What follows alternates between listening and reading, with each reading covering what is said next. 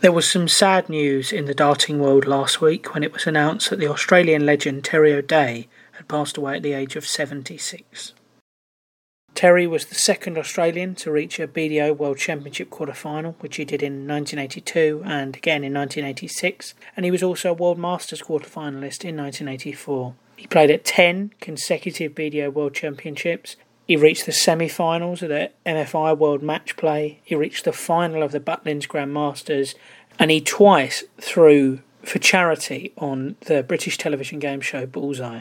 Terry's also a long-time Australian international. He won a silver as part of the team at the 1985 World Cup in Australia. And then he won the gold in the pairs, the mixed pairs, the singles at the Pacific Cup in the 80s as tributes poured in for him last week, it was clear that you know Terry was a, a, legend of Australian darts and world darts, and and he was a man who'd opened several doors for a number of other Australian players. To properly pay tribute to him on this podcast and learn more about what he was like as a person and a player, I caught up with his close friend and former rival, Russell Stewart. I am now delighted to be joined by the Australian legend, Russell Stewart. How are you, Russell? How are you, Andrew? I'm very well, thank you, Marty. First place to start, how are you personally? Because I know you've had a, a difficult last week. Oh, well, not too bad. Yeah, it's a bit funny. I, I did mention it does come in threes. I've had a mate, and uh, I also had a niece pass away. So it was, uh, yeah, it's been a bit of a horror. But um, these things happen, and you know, you just move on in life. It's the way it is. That's definitely you know a, a good attitude to have. And you were on the podcast partly to talk about the passing of Terry O'Dea, a close friend of yours. But I mean, let's talk about you first. You made the decision to retire from darts earlier this year. Why did you make that decision? Well, I, I found that I've, I've, i just needed to get away, and I need to concentrate on um, myself, and uh, I need to lose a bit of weight. I've got myself. Uh, quite a bad way. I'm quite overweight, so um, I'm concentrating on uh, getting in a good way. And I might see myself back on the board in a couple of years, but I just need to concentrate on that. I, I can't be going away to, um, you know, drinking on the weekends and sort of abusing it and uh, eating takeaways and all the rest of it, you know. Mm. So I'm just eating properly and um, keeping abstaining from alcohol and all the rest of it. So mm. that's main. That's the main reason. Mm. I still love the game. I can't stop. I still play on Wednesday nights. I still play with the boys. but the Dart Players Australia have brought back the, the Russell Stewart Classic this year. Did you know they were bringing that back? No, they didn't tell me. Um, Rob Denny did contact me and say and said, "Look, we're going to bring it back." It was one of their longest running tournaments there for a while, uh, only behind the um, Oceania Masters, and um, it was um, quite a prestigious tournament to win. Uh, unfortunately, myself, I actually won it one year and handed myself the trophy, um, uh, which was uh, very nice to do. But it was, yeah, it was one of the longest ones, and um, it was just, it was just an, an off the side tournament. It, it, wasn't really in the in the tour or anything like that. But um, a lot of people turned up and played it, and lots of good names on the trophy you know, the Whitlocks and, and a few others that have turned up and played. It's quite good. Hmm. And I'm sure there must be a sense of pride for you that, you know, they've brought it back and that, that tournament is named after you. Well, yes. I mean, originally, well, when he first said, can we use your name, I thought they were just going to use it for advertising.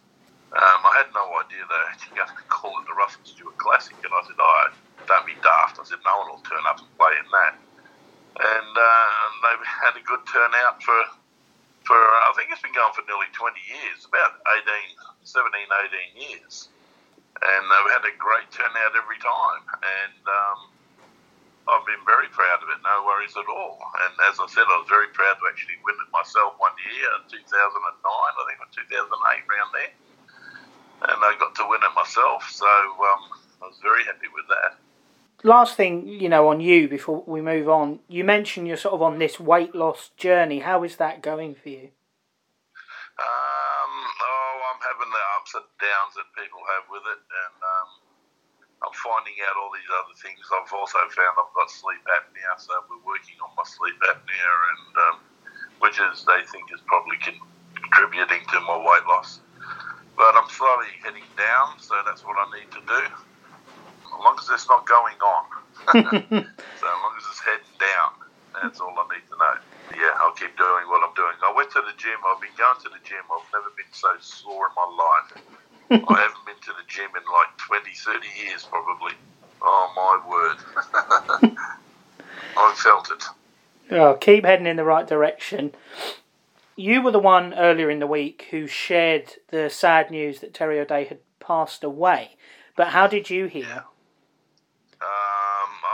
through a very good friend that's been keeping in touch with him. I keep in fairly good touch with Terry uh, for a while. Uh, well, mainly not Terry, through Betty, his, his partner. And um, she's in, in touch with uh, a lady called Sheila Bolton uh, from Victorian Darts. And Sheila was a bit upset. And she just asked me if I would do it. And, and I said, no problem, I'll, I'll do that. I mean, I first met Terry back in 1976, so I've known him for a little while. Mm, yeah. H- had he been ill? Yeah, so the last, like, he hasn't been on the best of health.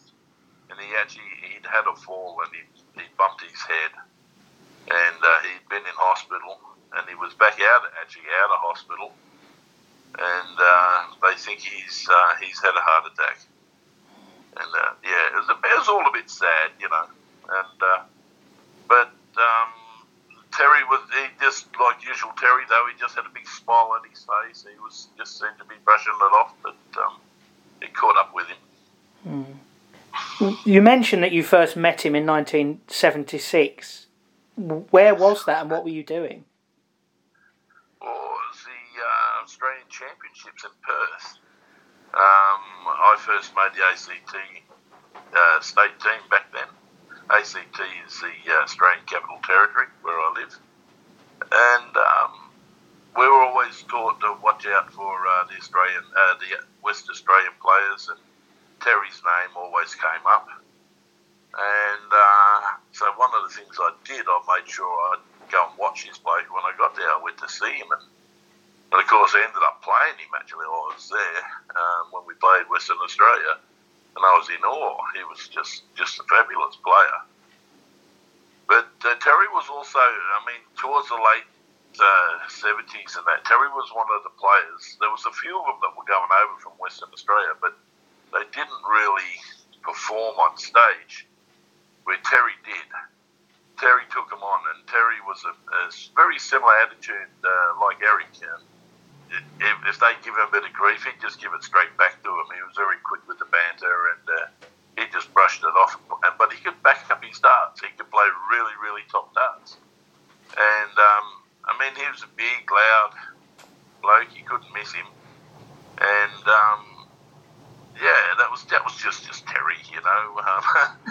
Um, but um, but he was the one I was told to watch out for. And towards the end there, the late seventies, he was the number one man. He was he was the gun.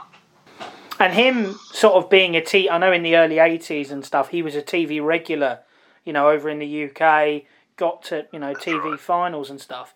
Was that an inspiration for other Australian players? You know, we can go over there and we can do it. Well, that's exactly right. That was it. We were there then. Um, because back in those days, don't forget, we used to get our stuff back here on video. yeah, it's not that, and occasionally there was a little snippet on the TV, but it'd be about a one minute thing, you know. But generally, we got a video, um, and we'd sit there and we'd watch videos, and Terry would come up. And it was great to see an Australian in there battling it out with them and playing well. And for me, it was an inspiration to have a go. Uh, I mean, I always wanted to have a go. Uh, one of the reasons why I first went to uh, the World Cup in New Zealand, I didn't uh, make the team, but I went to watch. So I could see John Lowe, Eric Bristow, see these guys live, you know, throwing these darts. It's, it's funny to watch it on video, but when you actually stand there and watch them, it's just amazing, you know. And I went, that's it, I'm going to be in the next team.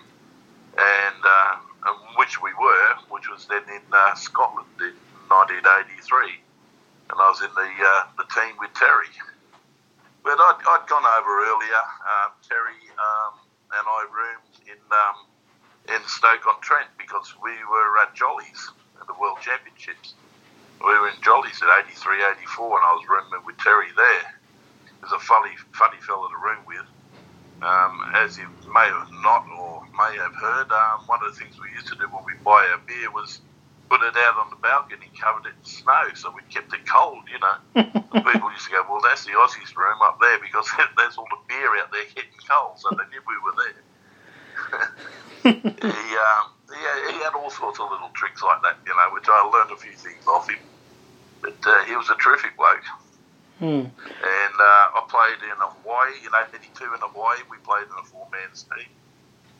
Uh, Japan, actually, Terry and I won Pacific Cup doubles. Uh, and uh, I played uh, pairs with him.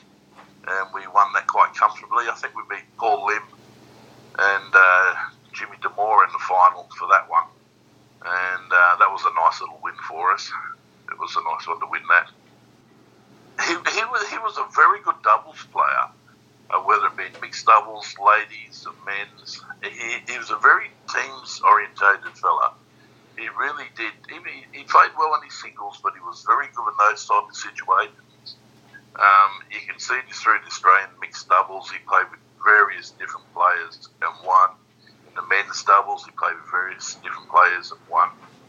It was um, it was a very good teams man, very good teams man you know, you mentioned you played him in 1976. Did you actually beat him that first time? No. Uh, I lost to him a, few times at first.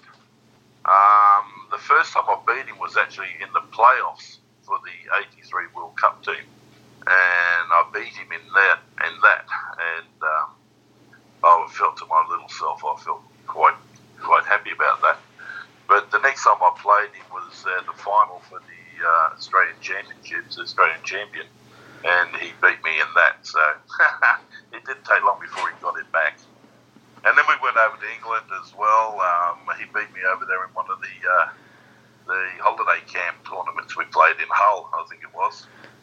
Something like that. He beat me there, in the uh, but I got then I got him back in uh, the Scottish Open, so it was a bit of a tit for tat. but he was such a such a tough player I, I, I sort of dreaded playing him on the, uh, on, especially on the stage. He was a very hard stage player as well as a floor.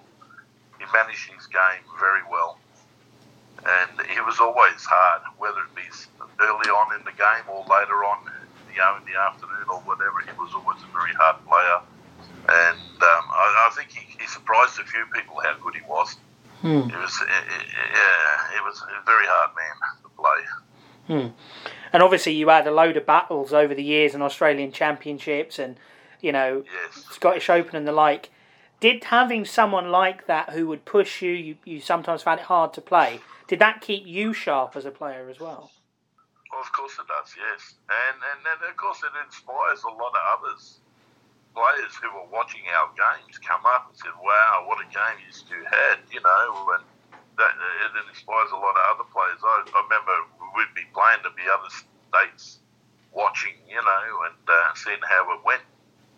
And um, well, he was the number one, and uh, and I had to take his mantle for me to become number one. He was he was the guy I had to be.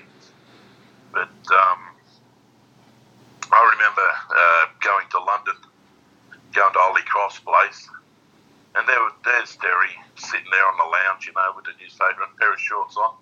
It's snowing outside, but Terry's got his shorts on and uh, you could go up to Muswell Hill shops and walk around. They go, "Oh, you're Australian, are you?" I go, "Yeah." And they said, "Oh, there's a big Australian gets around here with shorts and songs on." I go, "Yeah, that'd be Terry." I mean, he's even known around up there, you know, wander around. Uh, it, was quite a character in that sense. But um, yeah, no, playing.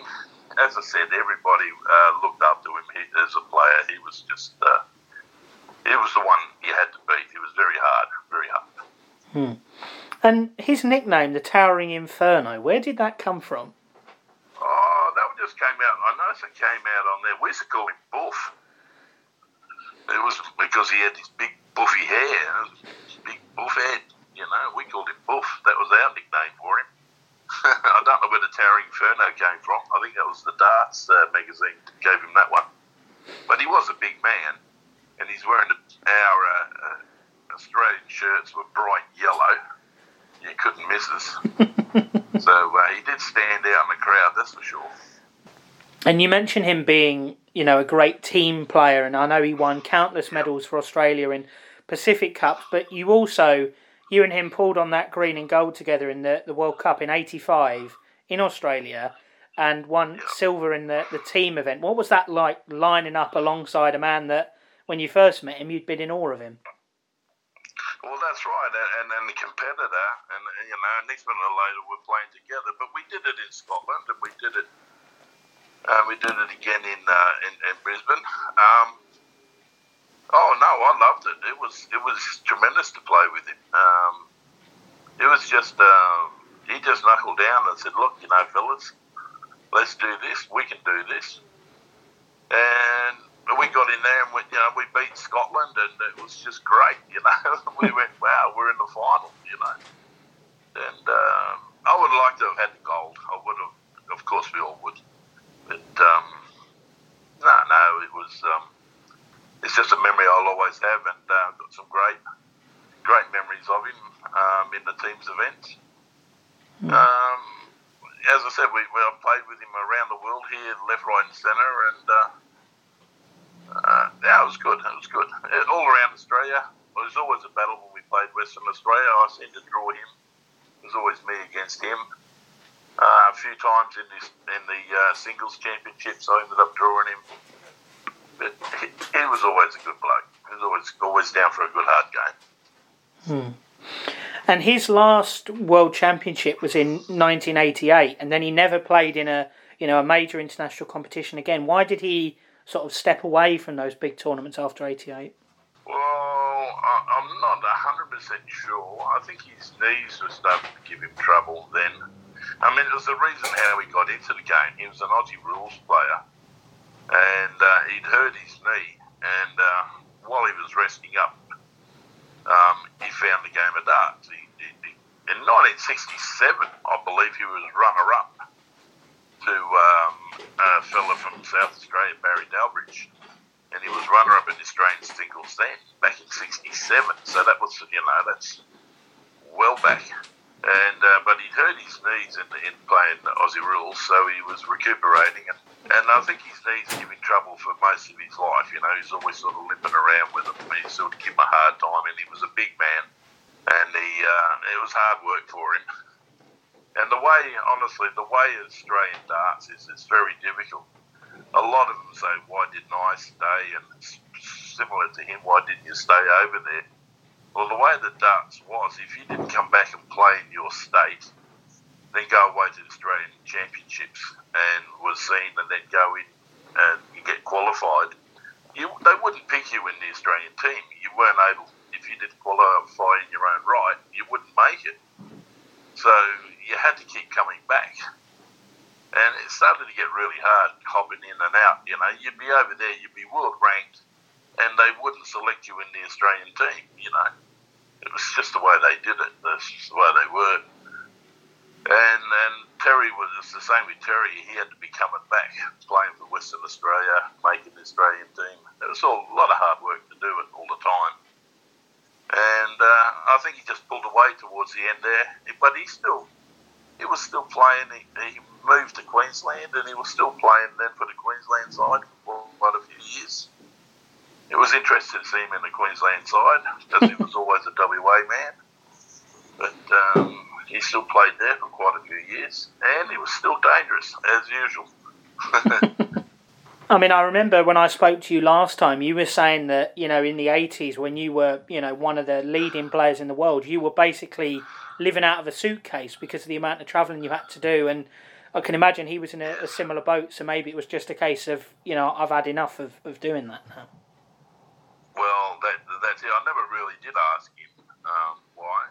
But yes, that's it. You, you do. Um, it's just suitcase into the next, you know, Swedish Open, then on to the Canadian, then the US, and then back to England, then back to Australia, up to Japan, over to New Zealand, back to. I mean, it was wonderful. I'm not complaining. I loved every minute of it. But it, it does wear you out.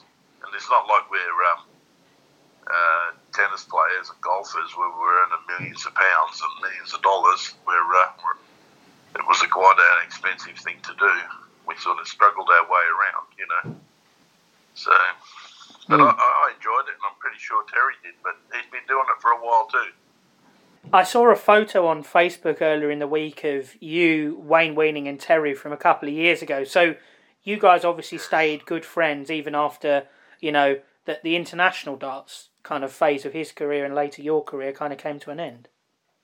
Yeah, that was 2017 at the, at the Gold Coast, and um, we were doing a. Uh, we played at the Gold Coast, Brisbane, Townsville, and Mackay. It was like a it was like an exhibition tour. Phil Taylor was out, and uh, it was so great for Terry to turn up. But he was he had two canes then. That's how bad his knees were. He didn't even have one; he had two. So, um, but it was really good to see him. And I said, "Look, let's get a picture," you know. And Wayne was there, so we all got together and got a picture done. And um, yeah, it was good. He caught up with him then at a chin wagon. He just basically then he said his knees were going. He was struggling. Course, if you can't get around, then it's easy to put on weight, you know. Hmm. So it sort of compounds the problem even more. But, um, yeah, no, it was really good to see him then. Bit of a laugh as usual. Always smiling though. He was always smiling. He had a great cheeky smile. and had you kept in touch throughout the years on and off?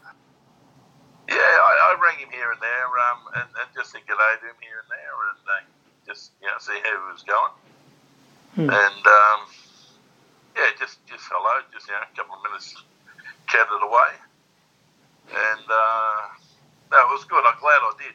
Tell you the truth, it was good because some players have just drifted away. I've never seen again or had a chat to, but Terry, yeah, I, I, I tried to keep it touch with him as much as I can. Uh, Wayne Weening, I, I see and, and, try and keep in touch with Wayne as, as much as I can. Uh, we travel the world together a lot, so um, yeah, it's just one I like to. Hmm. Yeah, and uh, Terry, yeah, as I said, we just we went everywhere, and uh, it was a funny bloke to room with.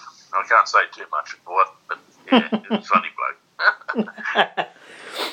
in in your post, you know, when you announced that he'd, he'd sadly passed away, you said that you know he was a legend of, of Australian darts and world darts, and you said that he'd opened a lot of doors for Australian players.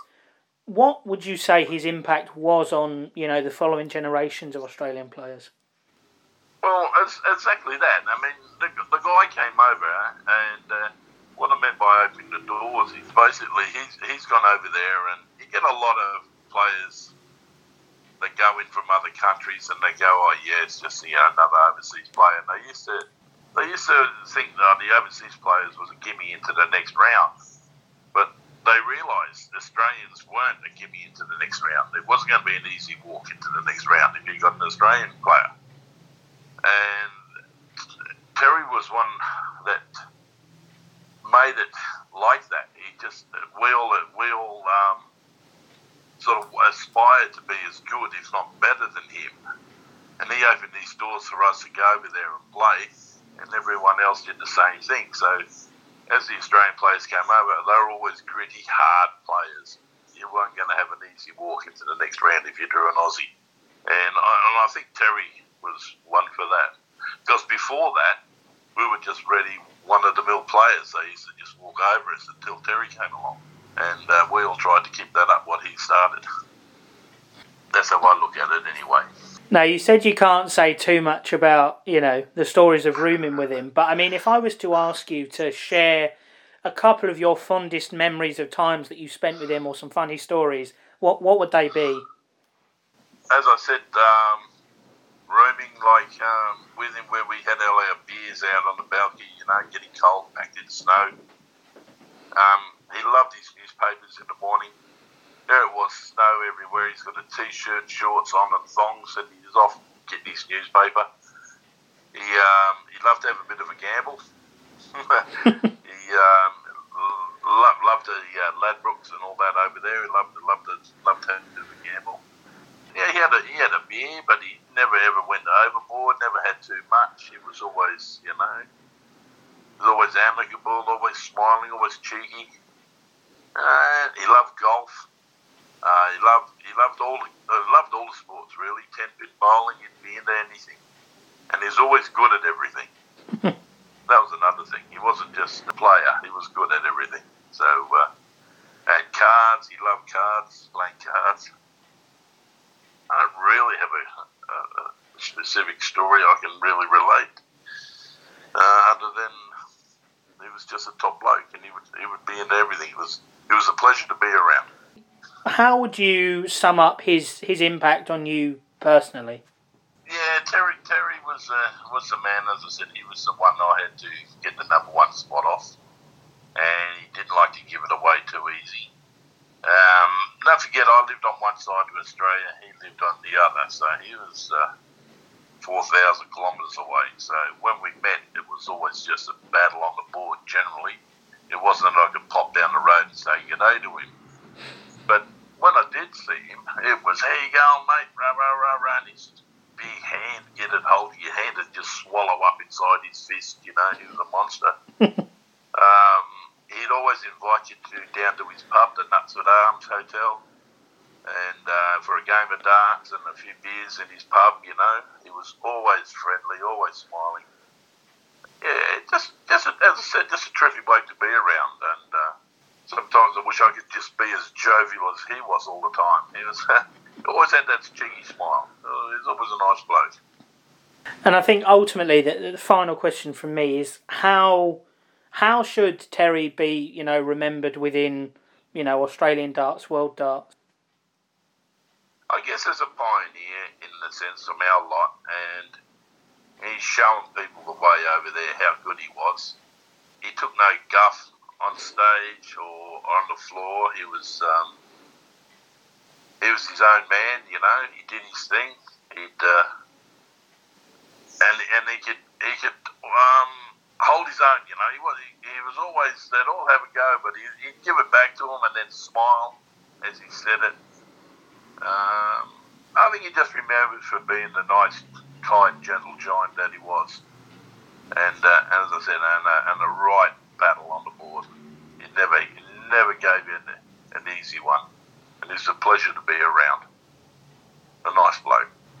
That's very well said, Russell, and thank you so much for your time. I really do appreciate it, and it's been lovely to hear your words about you know a friend and rival that you know you spent an awful lot of time with over the years. No worries at all. I appreciate it. And maybe you never know. Later this year there'll be some kind of competition or whatever named after him. Well, that's right. You never know. I, I hope there is. Hope something comes up.